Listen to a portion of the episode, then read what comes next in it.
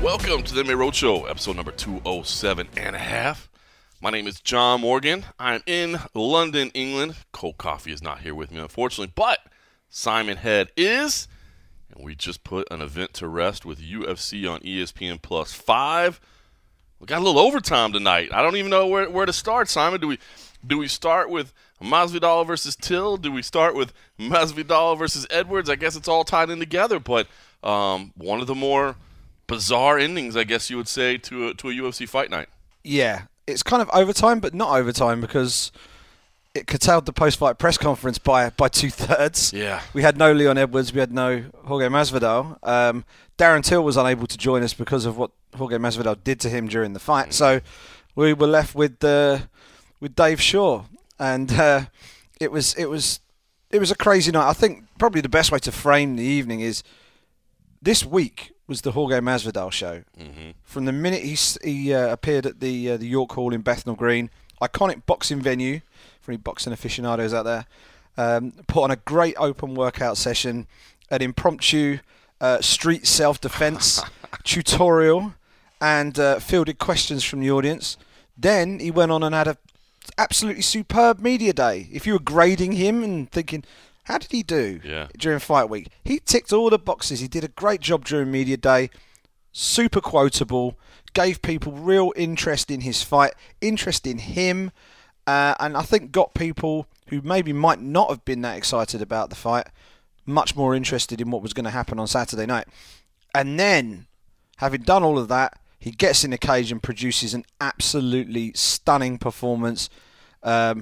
We'll have to talk about the overall. I mean, there wasn't a huge amount in terms of time elapsed, but there was some absolute craziness during the fight, and one of the nastiest knockouts we've seen in quite some time. And at that point, you think he's played the week perfectly. Top of the world. There is literally nothing more the man can do other than come back and talk to us, give us some more real talk in the press conference, because that's what Jorge Masvidal is all about. Give us some more real talk. Tell us what he wants next. And then goes off on his merry way.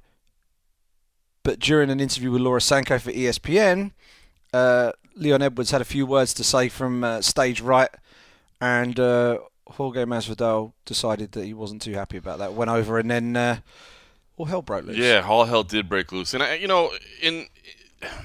think it's interesting because it was broadcast live, basically, so pretty much everybody saw it. Yeah. So there's not a whole lot to say that, behind the scenes, what you didn't see. I mean, it all kind of played out on camera. I guess the one thing that we talked to a couple members of Masvidal's team, and what they said from their point of view was, Masvidal walked over and had his hands behind his back. Leon lifted his hands like he was ready to go, and that's when Jorge decided, well, then I'm throwing punches. You're not going to raise your hands to me. They framed it as self-defense.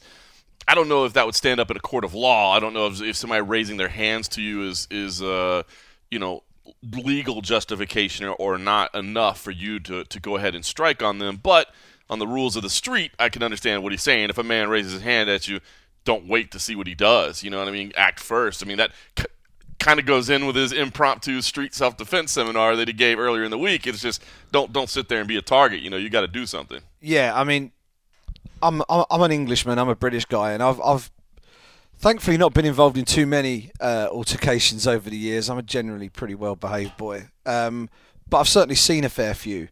And what happened there was definitely not what you normally get here in England. What you normally get, you have two people will front up, they'll shout some crap at each other, there'll be a bit of pushing and shoving, and then if it hasn't already been broken up by then maybe the fists will fly.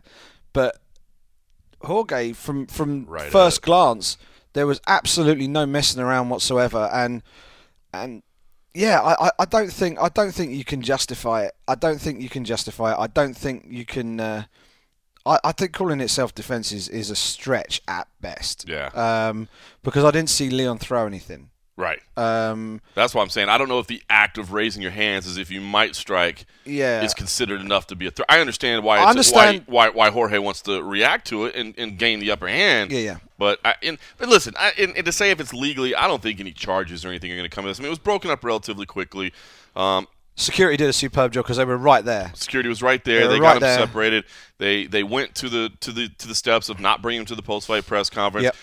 From what we understand, Masvidal's team is now at a different hotel. You know, so they make sure there won't be any accidental run-ins at breakfast tomorrow morning or anything along those lines. So everybody did what they should. And I guess Leon Edwards, if he wanted to, maybe could press charges, but I just can't imagine that he would do that. And I mean, I know it sounds kind of stupid, but I mean, in the MMA, I mean, look at what happened when Colby Covington wanted to file charges against Fabricio Verdun, right? Everybody was like, "Are you serious, you loser?" So I don't think Leon Edwards. Now there was some damage. I mean, he did get cut. He got a nasty cut on his cheekbone for him. He did get a nasty cut. I mean, fortunately, that's I'm sure the UFC took care of the sutures and that'll heal up nice and easy. So I don't think that's going to be any kind of lasting concern. I mean, if he knocked him out or something like that, then maybe you press charges or something because you're like, dude, you just gave me a concussion.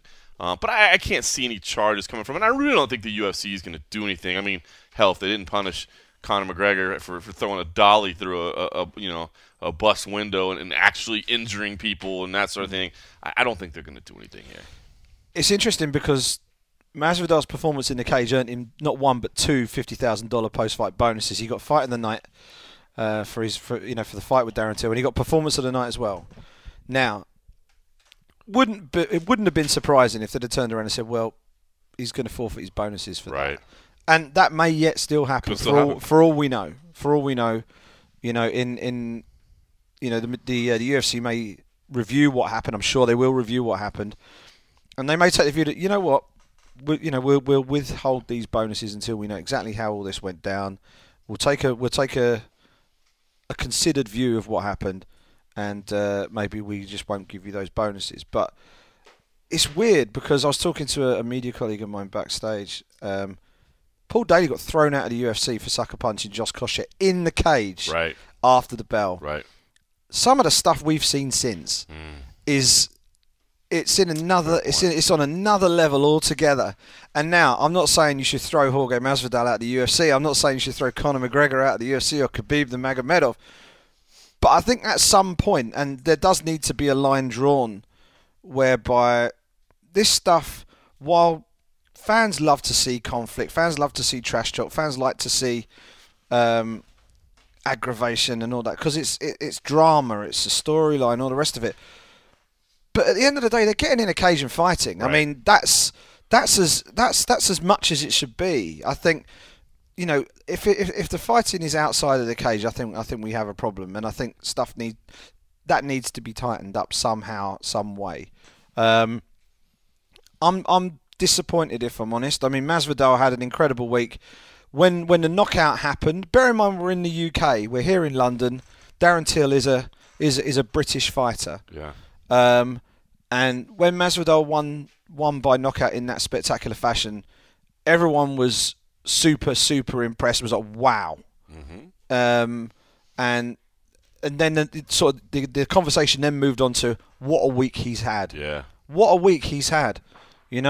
Talk about elevate yourself. I mean, he's been in the UFC for a long time. That was his 46th professional fight. This isn't like he's a prospect breaking through the glass ceiling and saying, here I am. Right. It's a guy who's been around the block a few times, right? So but it seemed like this was a seminal week for him in terms of his career, and it still is. And it still is. It still is, and rightly or wrongly, what happened after is only going to increase his notoriety further. It shouldn't, in real terms, but in given the way this sport works these days, it will. So I don't know what's going to happen. Probably not a lot. And I asked Dave Shaw. I got the mic back for extra questions during the press conference because I'm denied about asking. And I thought, no, I'm going to ask. And it was given what we've seen in the past before, and I was alluding to the Khabib-Conor situation. Right. The facility is there for people to basically deal with any business inside the cage. Right. Under regulation, with rules, you have a distinct winner and a distinct loser, and then things are dealt with. And I asked the question: is that going to be a consideration now?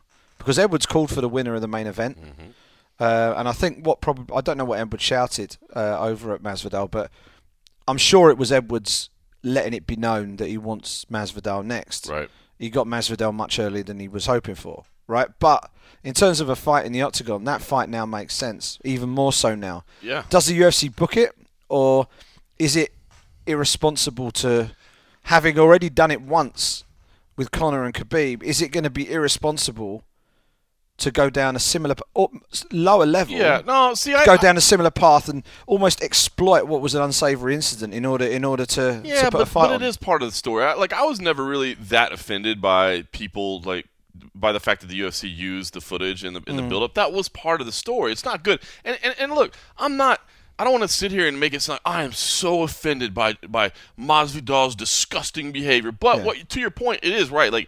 This is not okay. It cannot happen because it will escalate, or worse things can and will happen if you allow incidents like this to occur. He said it himself. Masvidal said to me during the media day, this trash talking, one day someone's going to get killed or badly hurt. Right. Because there are crazy people out there who would do some crazy shit. Masvidal just did some crazy shit. So, he was himself correct. Self-fulfilling prophecy. It wasn't massively extreme. It was a couple of punches. Yep. But for me, it was unnecessary. Obviously, it was unnecessary. Sure. He did everything right, and we should be walking away going, Jorge Masvidal has elevated himself now, and he's a guy people can get behind. He's had the best performance, arguably, of his UFC career, certainly. Yeah. He's in the mix. He's in the mix now. And despite the fact he had that incredible, brutal knockout of Darren Till, which that video should be trending. But it won't be that video that's trending. It'll be this behind-the-scenes video that's trending.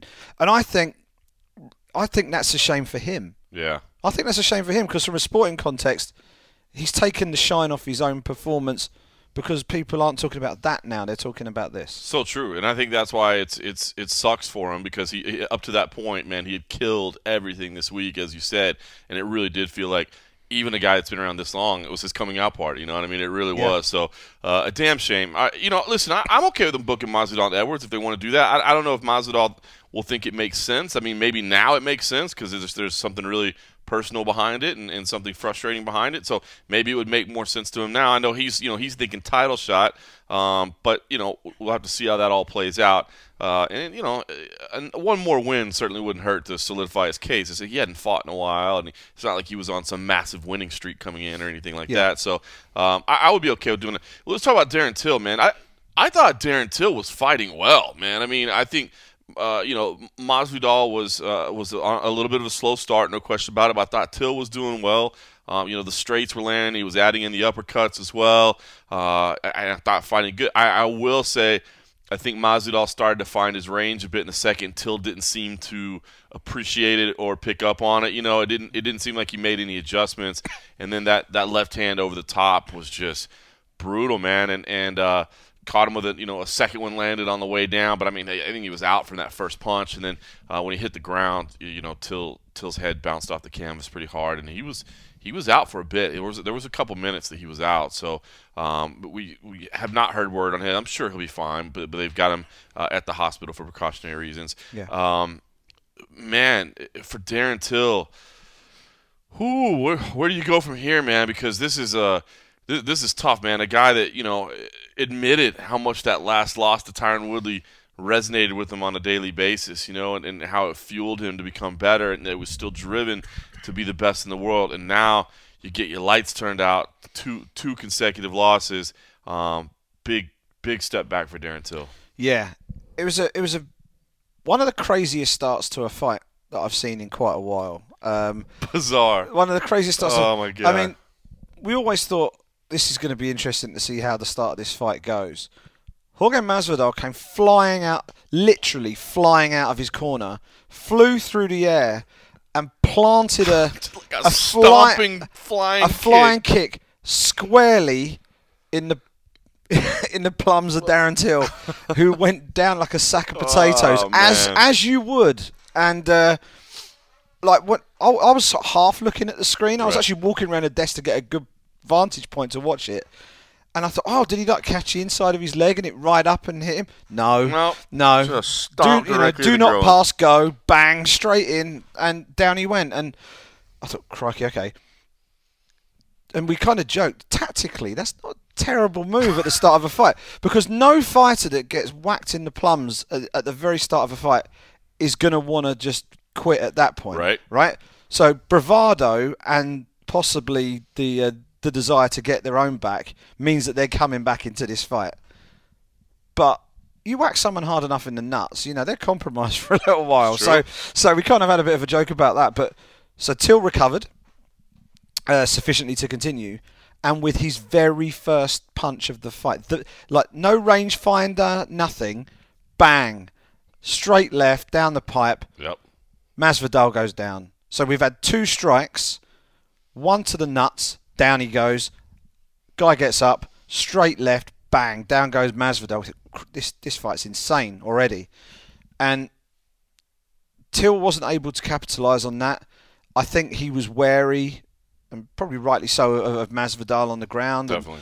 And I think he didn't want to put himself in too much danger down here, which was probably a smart move.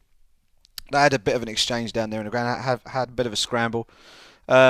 But in the end, it got back up to the feet, and rather than really put the pressure on again, Till kind of backed off a bit. Mm-hmm. And something I commented on to Abby was, watching the way Till fights, and I've seen it a couple of times actually, his right hand, it's almost not a punching hand. It's true. Right, he's got a lot of power with the left hand, and he almost uses the right to sort of open the door for the left. Mm-hmm. He's just range finding with the right. You don't see a lot of power strikes with the right until he's got the guy hurt, and then he sort of squares up and starts unloading. But when he's in his usual fighting stance, he's very wide, very broad striking base, and he's just basically range finding with the right. And once he's got his range, he knows that he's connected solidly enough with the knuckles. Then comes the left, and because of that, Masvidal was able to start to time him, and it took him about a round to get it right. And then in the second round, Masvidal started to touch him a bit, and I liken it to when, like, Nick Diaz throws punches. He doesn't throw full power with every punch. He just gets his range. He connects with punches, and it's little and often. Right. And then every now and again, he'll mix it up with a big one. And because you don't see the difference, they're the ones that hurt. And I think that's what happened here. Masvidal was touching Till. He was countering him brilliantly, like crisp 1-2 punch. It'd be pow pow. If the first one landed, the second one landed. Right. And I don't think Till was respecting it. And Till was just sort of shaking his head and saying, nah, didn't hurt me. Because they didn't. Right. But then there was Masvidal in doing that. He did it about two or three times. Mm-hmm. He'd got his range. He'd sorted out Till's timing. And then he uncorked a big one. And I think it's partly shock, but obviously a complete difference in power. Till, I think, was out from the first punch, as you say. Hit him with another one on the way down. It was quite sickening, really, to see just how high Darren Till's head bounced off the canvas. Bounced sort of a good foot off the canvas. And then he dived in and got another one, and Mark Goddard sort of dived in there and managed to spare him from any more. But nasty knockout. And honestly, Leon Edwards isn't going to like this, but I think Darren Till, Leon Edwards isn't a terrible match to make next. Because I don't think Darren Till is going to absolutely crash through the floor in terms of the rankings. He's going to drop down a bit, obviously, because Masvidal's on the up. Edwards, I don't think is going to go up much because he was fighting a guy who's ranked below him, I think, Gunnar Nelson. So I think what we saw tonight was Till and Edwards actually get closer together in the rankings, and I think that fight, which a lot of people thought was something that Edwards was going to call for at the end of the night because people thought Till was going to win. I think there's an argument that fight may well happen. That's interesting. You know, I think Leon, you're right, would be disappointed with that booking. He wants to go a little higher up the rankings, but you know, maybe a headliner on a show in Birmingham. Europe. Yeah, do it in Birmingham. I mean, Leon wants a he wants to bring the UFC back to Birmingham. It's been a long time since they've been there. And a quick note on Leon. I know we haven't really spoken about Leon's performance. Booed in his own country. I know. Amazing. That was crazy. Look, I don't know if I couldn't tell if just all of Iceland was in the building. It sounded like or it. What, because, yes, the boos came out for Leon Edwards. Gunnar Nelson got cheered loudly, and then you had the chants going on, you know. The Viking clap, the skull clap. Yeah, man. I felt so bad for Leon Edwards. I was like, how – no respect. We said going in, I perennially undervalue him. And listen, I was impressed. You're right. He's not going to take a big move up the rankings because of the opponent. But knowing, you know, how much I think we all respect Gunnar Nelson as a fighter and a martial artist, I thought that, you know, getting a convincing win over him the way Leon did, and especially the way he did it, you know, I mean, he stuffed Gunnar's grappling game, and, you know, he said, hey, don't be surprised when I submit him. Now, he didn't get that far, but I think he showed that, hey, I'm cool grappling with Gunnar Nelson. That's not a problem. Yeah, and it was a. I don't understand how one judge scored it for Gunnar Nelson. It was rendered a split decision. And it was read as a split with Gunnar's score as the first score. You know what I mean? Yeah. Which Bruce mixes it up a little bit. It's not always 1 and 3. You know, but when it's the first score, you're like, oh, really? What? Yeah. I mean, there were some gasps in the media room when they heard that. Are you sure? Is this a... You know, sometimes you get the score and it's read out as this a split decision, and then subsequently the scorecards were written down incorrectly. Right. You know, there was some confusion, and it was actually a unanimous decision. But yeah, no, that was very confusing. But the thing with Leon is, you know, there isn't a lot to be offended by with Leon Edwards. You know, he isn't a trash talker. He is attempting to try and make a little bit of noise for himself. But he's not. He is a respectful guy. He's not somebody who'll go out and say terrible things about your mum, or start hurling expletives in your face, or anything like that. That's funny because that's not what he's like. He's a nice guy. Because you talked to him ahead. You talked to him at media day in the interview, because I ended up writing the piece on it, but it was your interview where Leon actually said, "Is like." In this day and age, man, it's like if you're not talking trash, then nobody pays attention to you. You know, I mean, it's so funny. So between Masvidal saying the trash talk is corny and it's got to get over it, and Leon saying, "Oh, I wish this sport wasn't about trash talking," and then those two guys get an altercation backstage. It's just the grandest of ironies, isn't it? But I mean, if you look at British UFC fighters over recent years, Leon Edwards is definitely the most improved. You know, if you look at his body of work, every time you see him, he looks better in one area or another. Mm-hmm. And his ground game has come along leaps and bounds. We talked about it on the earlier show this week. When he came into the UFC, he's predominantly a striker. Now he's a legit, well-rounded mixed martial artist, and he showed that. And it was a good performance, a good win, and it's funny because we were saying in the media room, it's like, well, Who are they gonna match him with?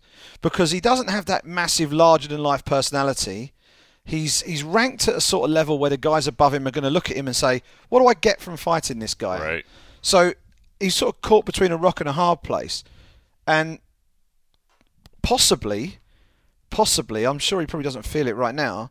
Possibly, what happened with him getting clocked by Jorge Masvidal after the event, that might turn out to be one of the best things to happen to him in terms of his stock and his saleability, and because there is a fight there that you can book, and with Till losing, that's another fight you can book. That's the only other fight that makes sense for me. Yeah, because they've had a bit of back and forth in the past already. So I think when I think about it, I think I'd much rather see Jorge Masvidal versus Leon Edwards than I would Jorge versus Ben Askren, which was kind of the thought coming in, right? Like Ben was going to get the winner. Yeah. I mean, I'm down for that fight. I mean, Ben's great, man.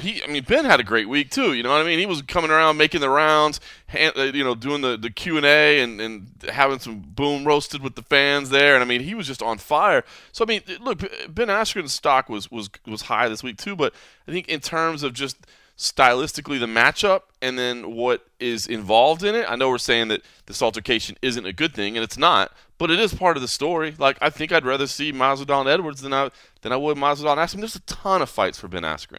Yeah, I mean, Ben Askren you could put in there with just about anybody. He's at that stage right now where it almost doesn't matter who you put him in with. People are going to watch that because there are people who are very excited to see this guy in the UFC because they're aware of his career and they've watched him and they want to see him test himself.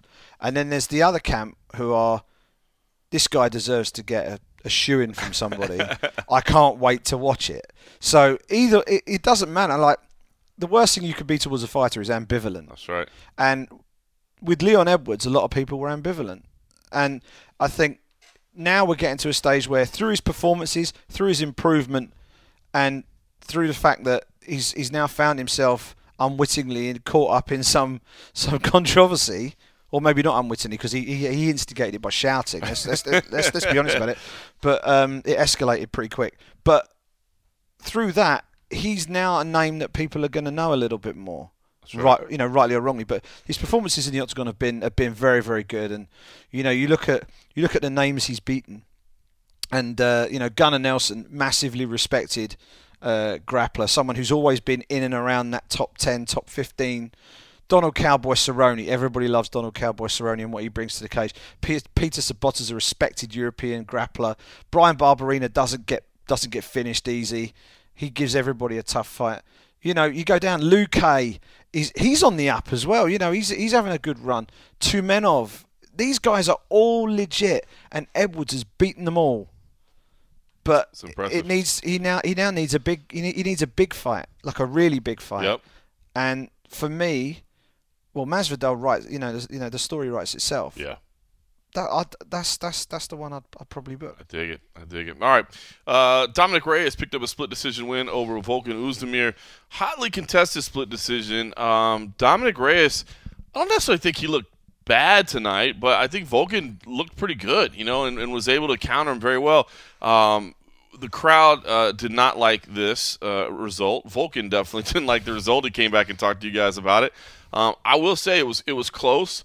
I wasn't scoring round by round. Steven Morocco was doing that for us. And our play-by-play, he actually gave the fight to Dominic Reyes. So, okay. But he did say, even in his notes, he said, I'm scoring at 29-28, giving Reyes rounds 2 and 3, mm-hmm. but definitely would not be surprised to see it go the other way. You know, so it was really, really close. As I was casually watching, I was recapping the fight, so it's like I wasn't watching it, but I wasn't watching it necessarily with score in mind. I kind of thought Volkan had done enough to win the fight. Yeah. Yeah, man, tough result for Volkan, man. Another guy that stock was up high. Now, I don't know that it drops hugely after this because the fight was so close, but, you know, an L's an L, you know, no matter what. It may have an asterisk next to it, but it's still a loss. Meanwhile, Dominic Reyes does stay undefeated, but I don't think necessarily, you know, the way, like, Johnny Walker has exploded out of nowhere, and people are going, maybe he's the guy to beat Jon Jones. Even though Dominic Reyes is literally saying, I'm going to be the man to beat Jon Jones, I don't know if this was the type of performance where people go, oh, God, I got to see that fight. No. And this might come as a little bit of a surprise, but Volkan Oezdemir is now 3-3 in the UFC. Mm. 3 wins in a row, OSP, Serkinov, and Manoa, and then he lost to Cormier, Smith, and now Dominic Reyes. And I mean, the feeling in the media room was like he was just on top of the world. It was no time flat. No time. He's got no time for the judges after tonight. I'll tell you that much. But he came backstage, like the UFC PR staff came over and said, "We've got no Dominic Reyes. He's been transported. Volkan has said he would be happy to come back and talk if you'd like him to come back." We're like, "Yes, please. Let's talk to him." So I wondered, okay, he's going to come back. He's going to be spitting fire. This will be interesting because he's never done that before. Right. And he came back and he was remarkably calm and composed, incredibly polite, clearly pissed off, but very articulately, more than me. Explained. It is 4 o'clock in the morning. Excused. Explained himself, and yeah, I mean, respect to him for doing that. He didn't need to do that. Yeah, I think a lot of the people in the media room, I didn't get to see the first 2 rounds. Right. So I wasn't like, when I looked at the third round, I thought Reyes was clearly winning the third round. Yeah, no question about that. It looked like Oezdemir had slowed down, and actually we bumped into him in the host hotel, and he came over to us and said he should have pushed more in the last round. And he was adamant that he won the first round. He thought the second round was closer, but he still felt that he did more than enough to win it. Yep. And we even pulled up MMA decisions and looked at how everybody was scoring the fight. About 2/3 of people had it for him, but there was some people that had it for Reyes. And the other thing we saw, obviously, was the 3 scorecards. All different. All completely different. That's right. So, I mean, you know, scores all over the place. And yeah, it's going to be interesting to see what happens with Oezdemir next.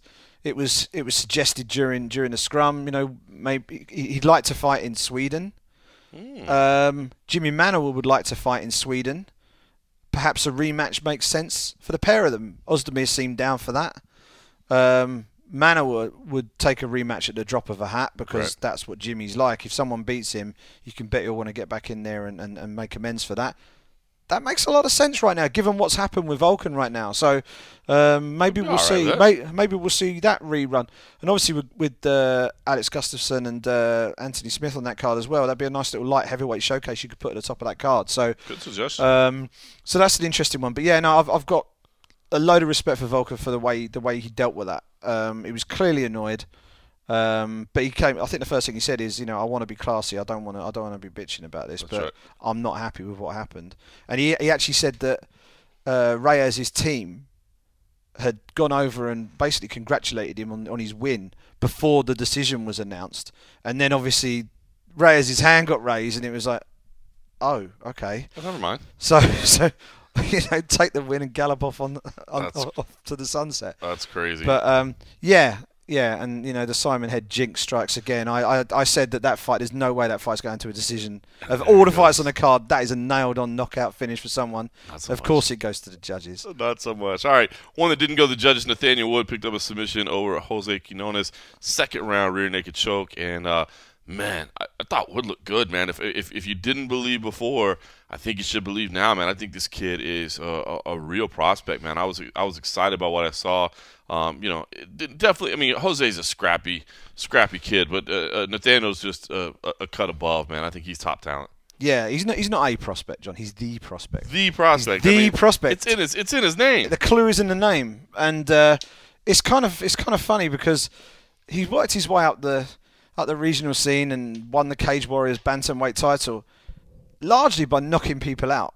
You know, he's known as a knockout guy, right. You know, a striker, and he's come to the UFC and he's reeled off 3 straight submissions. So, you know, hugely impressive performance. He seems to be getting better with every display, and the thing I like about him is he's ambitious, but he's not cocky. He's not getting ahead of himself. Yeah. He knows there's a process you have to go through, and I think.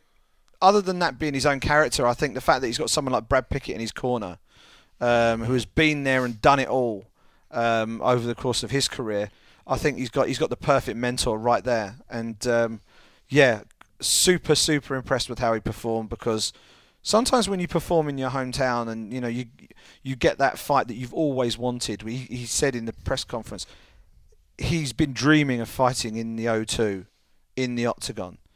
And this was the night that he was doing it. And he had his friends and family were all in the crowd. You know, he had his mentor who he'd watched when he went and watched UFC. Now he's in his corner. And he had all of that. And sometimes you can freeze in those situations. Yes, you know, the enormity of it. Wow, everything I dreamed of is happening to me right now. True. And then you just sort of clam up and you know you can't perform. He performed. He did really well. And you know, I think the sky's the limit for him. I think how good is 135 right now?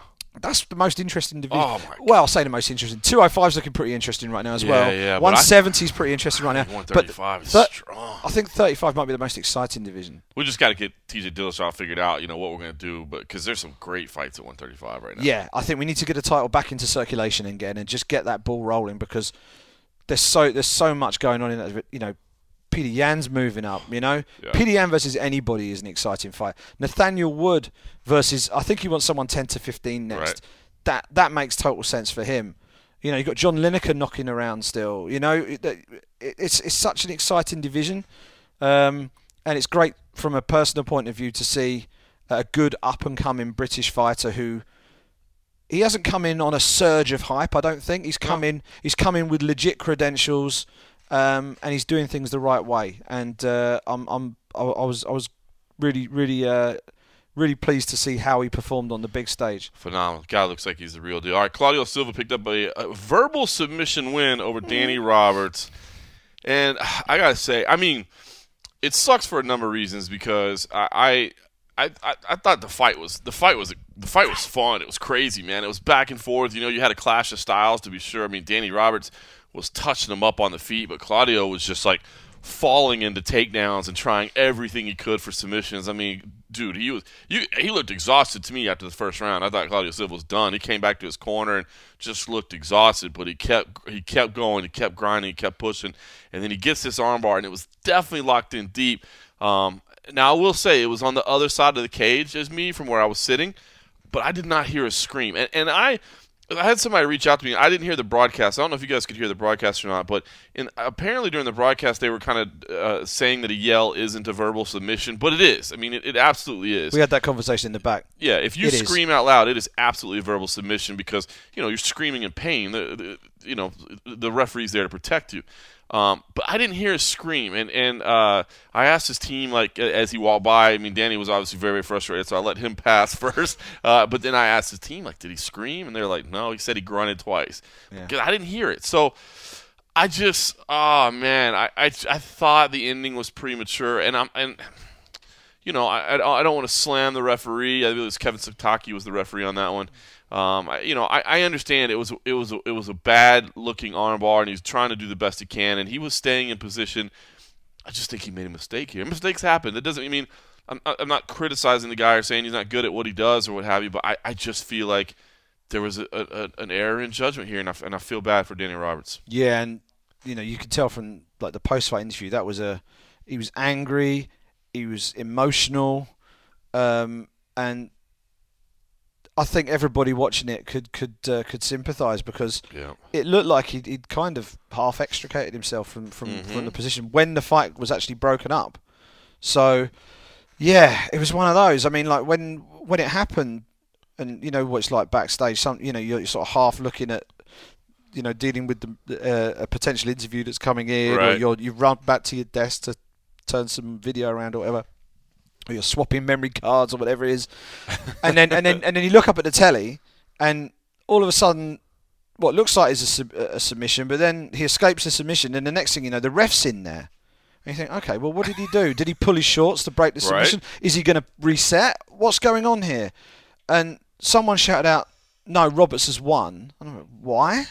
Was there a weird sort of tap that I didn't see, and then it transpired? No, it wasn't.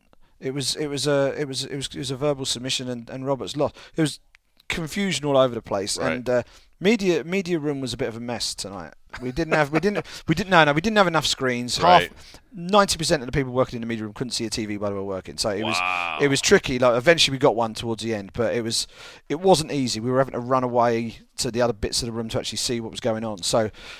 Keeping up with some of the fights was tricky, right? And I'll mention that with a fight later on, but yeah, it was unfortunate. And Claudio Silva, credit to him, he's got the win that he wanted.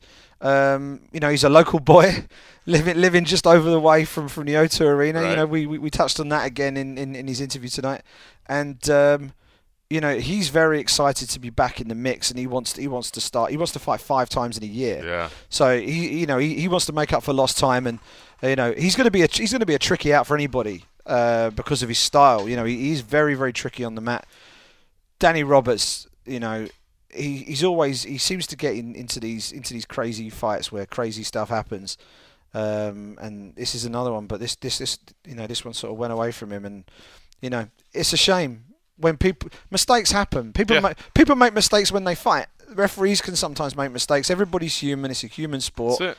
That's it. It's just a shame. It's just a shame that when the referee makes a mistake, what it ends up costing. Because it's half your money for one. Yep. With the win bonus. I mean, he could have lost anyway. But just to say, if you feel it's taken away from you, not to mention just the position in the normally when you win, your salary goes up a little bit in your next fight. So. Missed out on that, so there's a little bit of money there. Not to mention, as you said, as people are making their way up, you got to put wins together to move up the rankings and get the bigger fight. So Dana wasn't happy, was he? Dana was not happy. He took to social media and ripped the referee. He's a little less understanding of human error than we are, but he was not happy. But feel for Danny Roberts. I mean, much respect to Claudio Silva because he fought his ass off. He didn't do anything wrong. He did what he was supposed to do. No. You just feel for Danny Roberts. All right, another guy that might have potentially made a little mistake. John Phillips suffering a split decision loss to Jack Marshman. Now, a couple of ways to go on this, because first of all, the crowd hated this decision as well, man. And they were not satisfied with the way it went down. But, man, you got to think John Phillips, dude, he floored Marshman early on. And, you know, yeah, didn't want to go down. And I understand, man. He's a striker. That's what he wants to do. He wants to strike. But, yeah, floored him, didn't jump on top to finish. Instead, backed away, waved him up, took a quick little bow to him, and then ends up losing the fight via decision. Bummer there, man. It was a close fight. And I think, too, similar to kind of what we were talking about with Till as well, like Phillips definitely, you know, won the first round. But then, you know, Marshman, even though he was retreating, even though he was moving, he was starting to find success with his counters. And I think he was, you know, obviously getting points on the judges' cards with the work he was doing, and I just don't think Phillips respected it enough to realize, like, I got to do something here. Yeah, I mean, the feeling in the media room was that Marshman had done enough. He was working a little more. He was, you know, the shots might not have been as impactful, but there, you know, there were more of them, and they were still finding their mark. You know, and I think, you know, Marshman had told us in the lead-up that he was going to try and mix things up, and I think he did to some degree. He didn't get drawn into a toe-to-toe slugfest, which I think was probably a very shrewd move because Phillips has got some pretty serious punching power.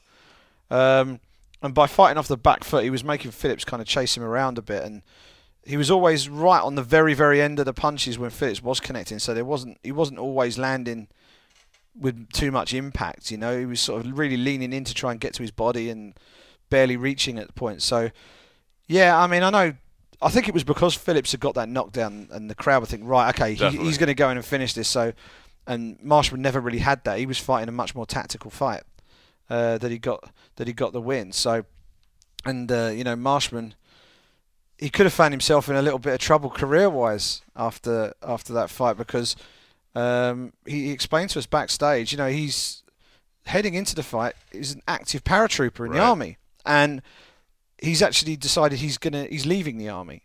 He's basically handed in his notice or whatever, and he's leaving the army.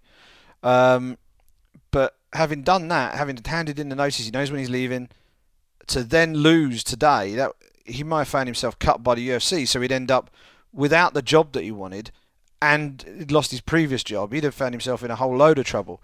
And it sounds as if he may have taken this fight against the army's wishes as well. Yeah, crazy, hilarious moment backstage. Like, we thought, oh, he must have sorted it all out, you know, because I think it was Niall McGrath said, so the army said on Thursday that you weren't allowed to fight.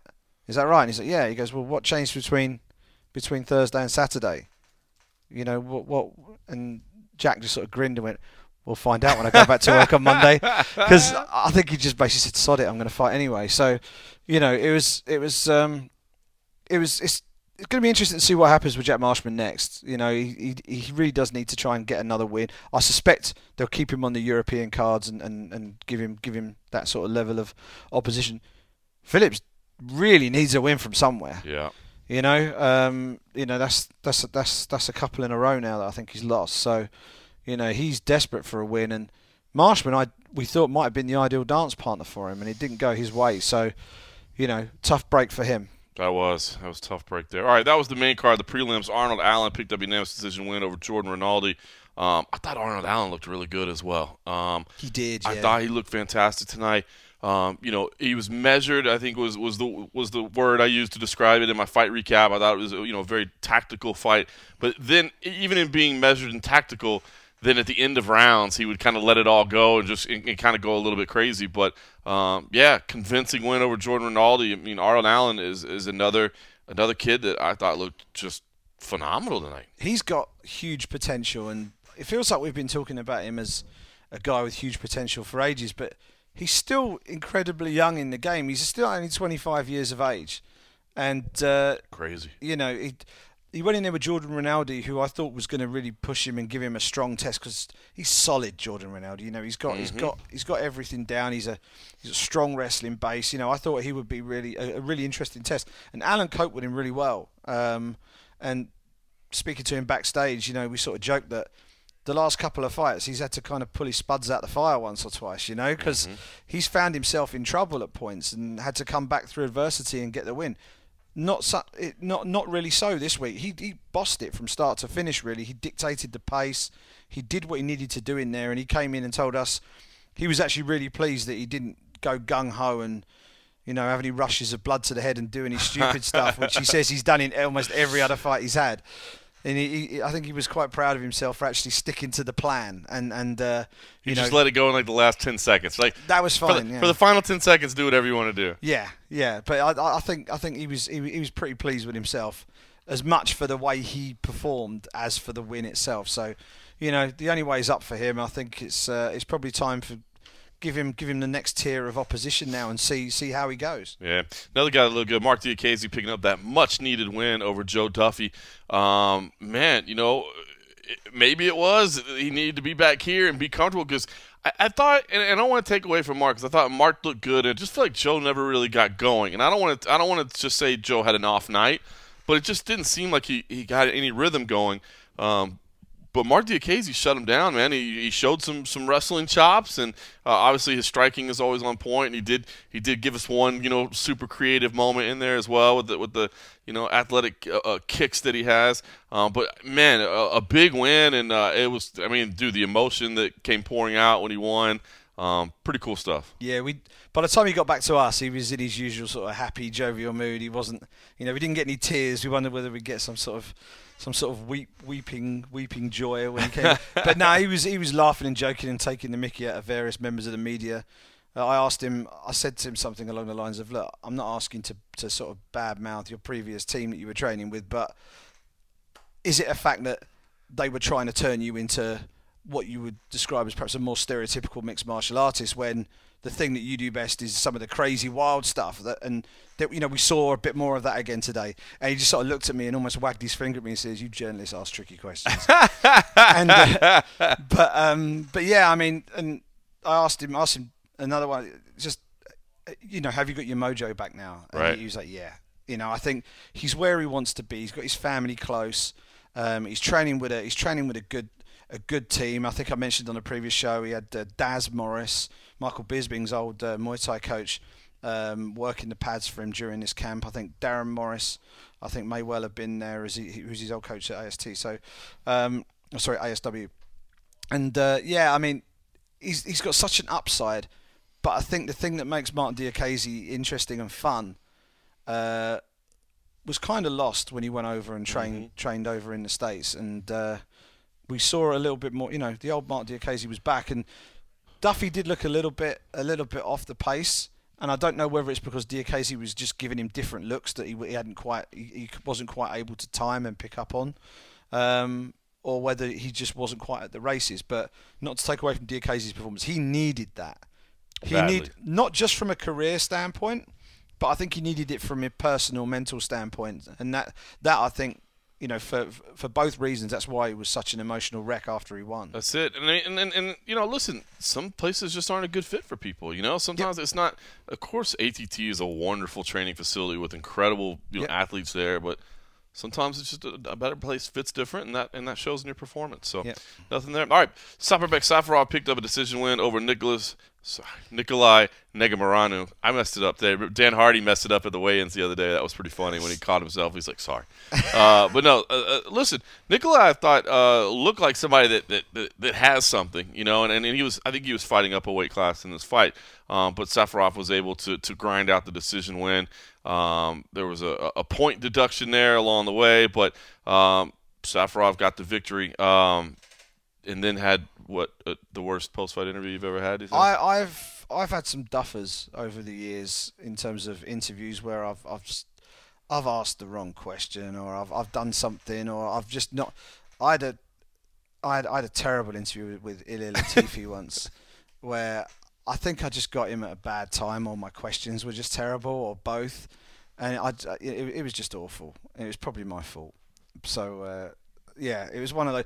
This one was interesting because one of the UFC PR staff came back and says, right, Safarov doesn't have any English, but he has a guy with him who can kind of translate.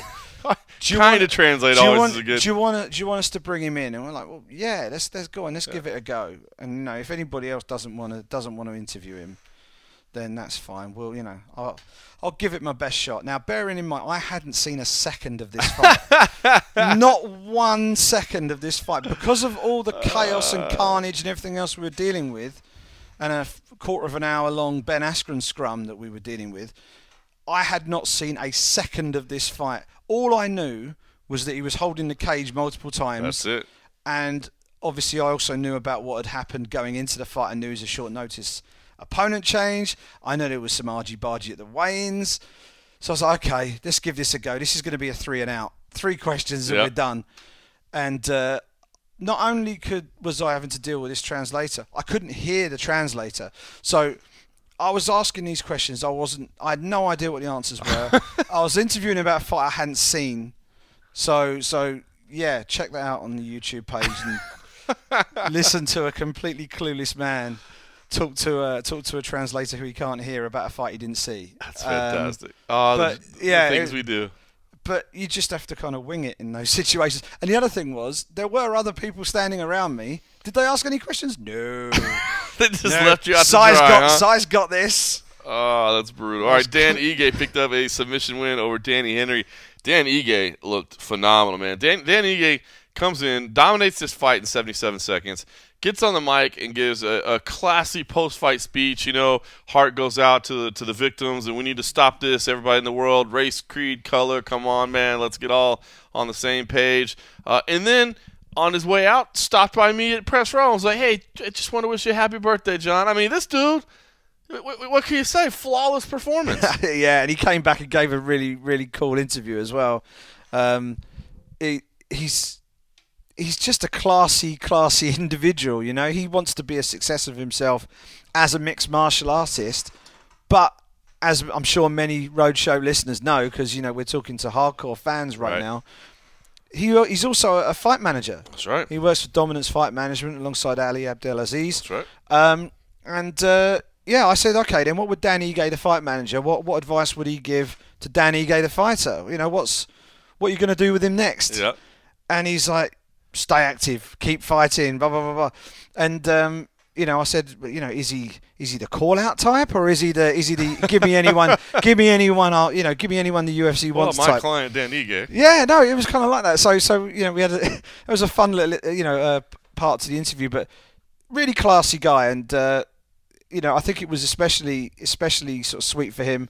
He was coming in against the guy who, in his last appearance, had claimed a very quick submission victory of his own. Mm-hmm. That was back here in London against Hakeem Duadu. Yep. Like 35, 36 seconds, I think it was. And Ige finished him in I think, was it 77 seconds? Something like that. 77 seconds, I think it was. And, yeah, hugely impressive performance. Massive size difference. It was like David versus Goliath in there. Yeah. And you know, following the narrative, David wins. So, yeah, it was a good performance, classy guy, and yeah, I'm excited to see where he goes next. Yeah, ended up pocketing 50 G's, by the way, for that as well. So as you said earlier, Masvidal did get the double bonus, so he got the $100,000. Obviously, Till got 50 as well for that fight tonight, but Ige got a performance of the night as well. Molly McCann, the decision win over Priscila Cachoeira.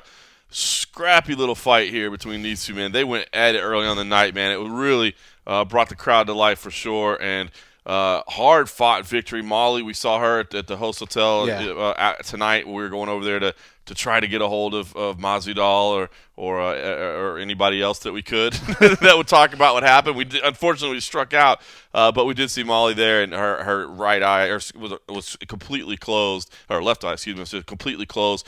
She said she broke her orbital in the third round. She's got surgery set up in the morning. She actually said, and I don't know, we can't confirm this or not, but she said, I broke her arm with that arm bar. Yeah. I don't know if she did or not. I think she might have just been saying, hurt her, but she was basically praising Cachoeira for being as tough as she was, because and obviously we know how tough Cachoeira is. Unfortunately, it's been in losing efforts, but she is tough. But Molly McCann, even though her eye was completely shut, she was on top of the world, man, enjoying it, and you know, just talking about how hard she worked for it and just how much the whole moment meant to her. Yeah, now Molly gets very emotional around her fights. you know, whether it's the weigh-in, just watch her at the weigh-in. She's on the verge of tears at the weigh-in, and you know, she gets like that on the walk-on. She fights on passion and fire, and you know, she's so proud. You know, she's proud of where she comes from, and she's proud to get in there and represent the city of Liverpool, and to, you know, she's got, like, even just in the hotel bar. She must have had at least 25 friends, family, whoever else, you know, people from down the road, whoever it was. She had a huge entourage of people around her, and they were all there for her. I think Paddy Pimblett was there. Yeah. There's a real sense of community around the Liverpool fight scene. Whenever one of those guys fights, everybody mucks in, and it's really brilliant to see. And Molly lost her first fight in the UFC and was absolutely crestfallen because it was in her hometown, and she was beyond gutted. And I remember when she walked past her, she was in absolute floods of tears and all the rest of it.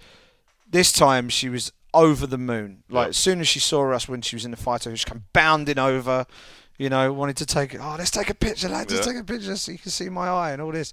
And but yeah, I mean, that was a scrappy fight. There was a bit of needle in there every now and again. You know, I think towards there was a glove touch that Cachoeira turned into a Muay Thai clinch that was naughty. I thought Rich Mitchell, the ref, moment. I thought dealt with that very, very well. Yeah, she seemed, because he basically called time out on it. Yeah, he stopped it and gave her a telling off. Yeah, and she it looked like she apologized right away. She doesn't speak English, so I don't know what she was able to say, but you know, I think she was. I mean, she was making motions as she was apologizing. She was trying to explain that, like, I thought. I think she just got caught up in the heat of the moment. But that was a bad moment, and Molly actually ended the fight by flipping her off and running her away and jumping on the cage. So it was a hell of a fight, though. Molly, as you said, man, she's an emotional person, and she even said tonight, you know, she's like, man, the demons that you have to fight, man, in this game, it's hard. Yeah, and shout out to Simon Simano. The first line of the report was something like, Molly McCann is known to her fans as Meatball, and by the end of her fight with Priscila Cachoeira, that's exactly what her left eye looked like. So did, man. Because it was huge. It was a bad night for swollen faces, because Claudio Silva came in looking like the Elephant Man when he came in to do the post-fight. The post-fight interview. I mean, we saw him in the fight hotel as well. You guys like, hey, the swelling is going down. Looking good, buddy. He turned around. He still looked terrible, but he looked at me and sort of gave me a thumbs up. It's getting better. It was like, but like, he literally came in, and the first thing he did, he sort of stood in front of the microphone. We're all lining the cameras, and he goes, "Sorry about my face." That's the first thing he said. But no, it's funny, but. Yeah, no, that eye for Molly looked very, very nasty. I just hope that there's no lasting damage there. I'm a bit funny with eye injuries. They just sort of set me off a little bit. So, yeah, it looked bad. Fingers crossed, everything's good. It's just swelling. It will go down, and you know, Molly will be back in there again sooner rather than later. The night started out with Mike Grundy picking up a TKO win over at Nad Narimani. Mike Grundy looked good as well, making his UFC debut. The teammate of Darren Till, so they bookended the evening, one victorious, one not, one suffering the defeat. But I thought this was a good win for Mike Grundy. I think he showed that, hey, yeah, I'm deserving of being here. Nad Narimani is a real gritty scrapper of a fighter. He doesn't get beat easily at all. You know, he came in and beat Paddy Pimblett convincingly to win the Cage Warriors featherweight title. And this was when Paddy was tearing through people in Cage Warriors and looking like he was going to be the next star to progress up to the UFC.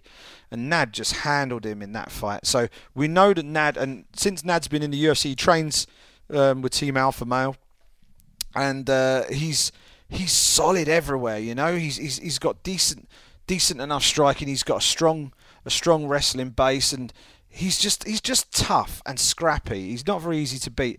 Grundy went in there, and I thought he looked absolutely superb for a guy making his UFC debut. And he's been around the world. He's fought all over the place. He's a former wrestler in the Commonwealth Games. He's a bronze medalist in the Commonwealth Games. So he knows what it's like to perform on a big stage. But the UFC, and he told us backstage, you know, this was a completely different ball game altogether. But he looked like a man who'd fought sort of half a dozen times in the UFC before. Completely nerveless, got in there, and the thing that impressed me the most because he got rocked in that fight as well. Narimani caught him. I think it was a head kick. And Grundy was a little bit wobbly for a while, recovered well.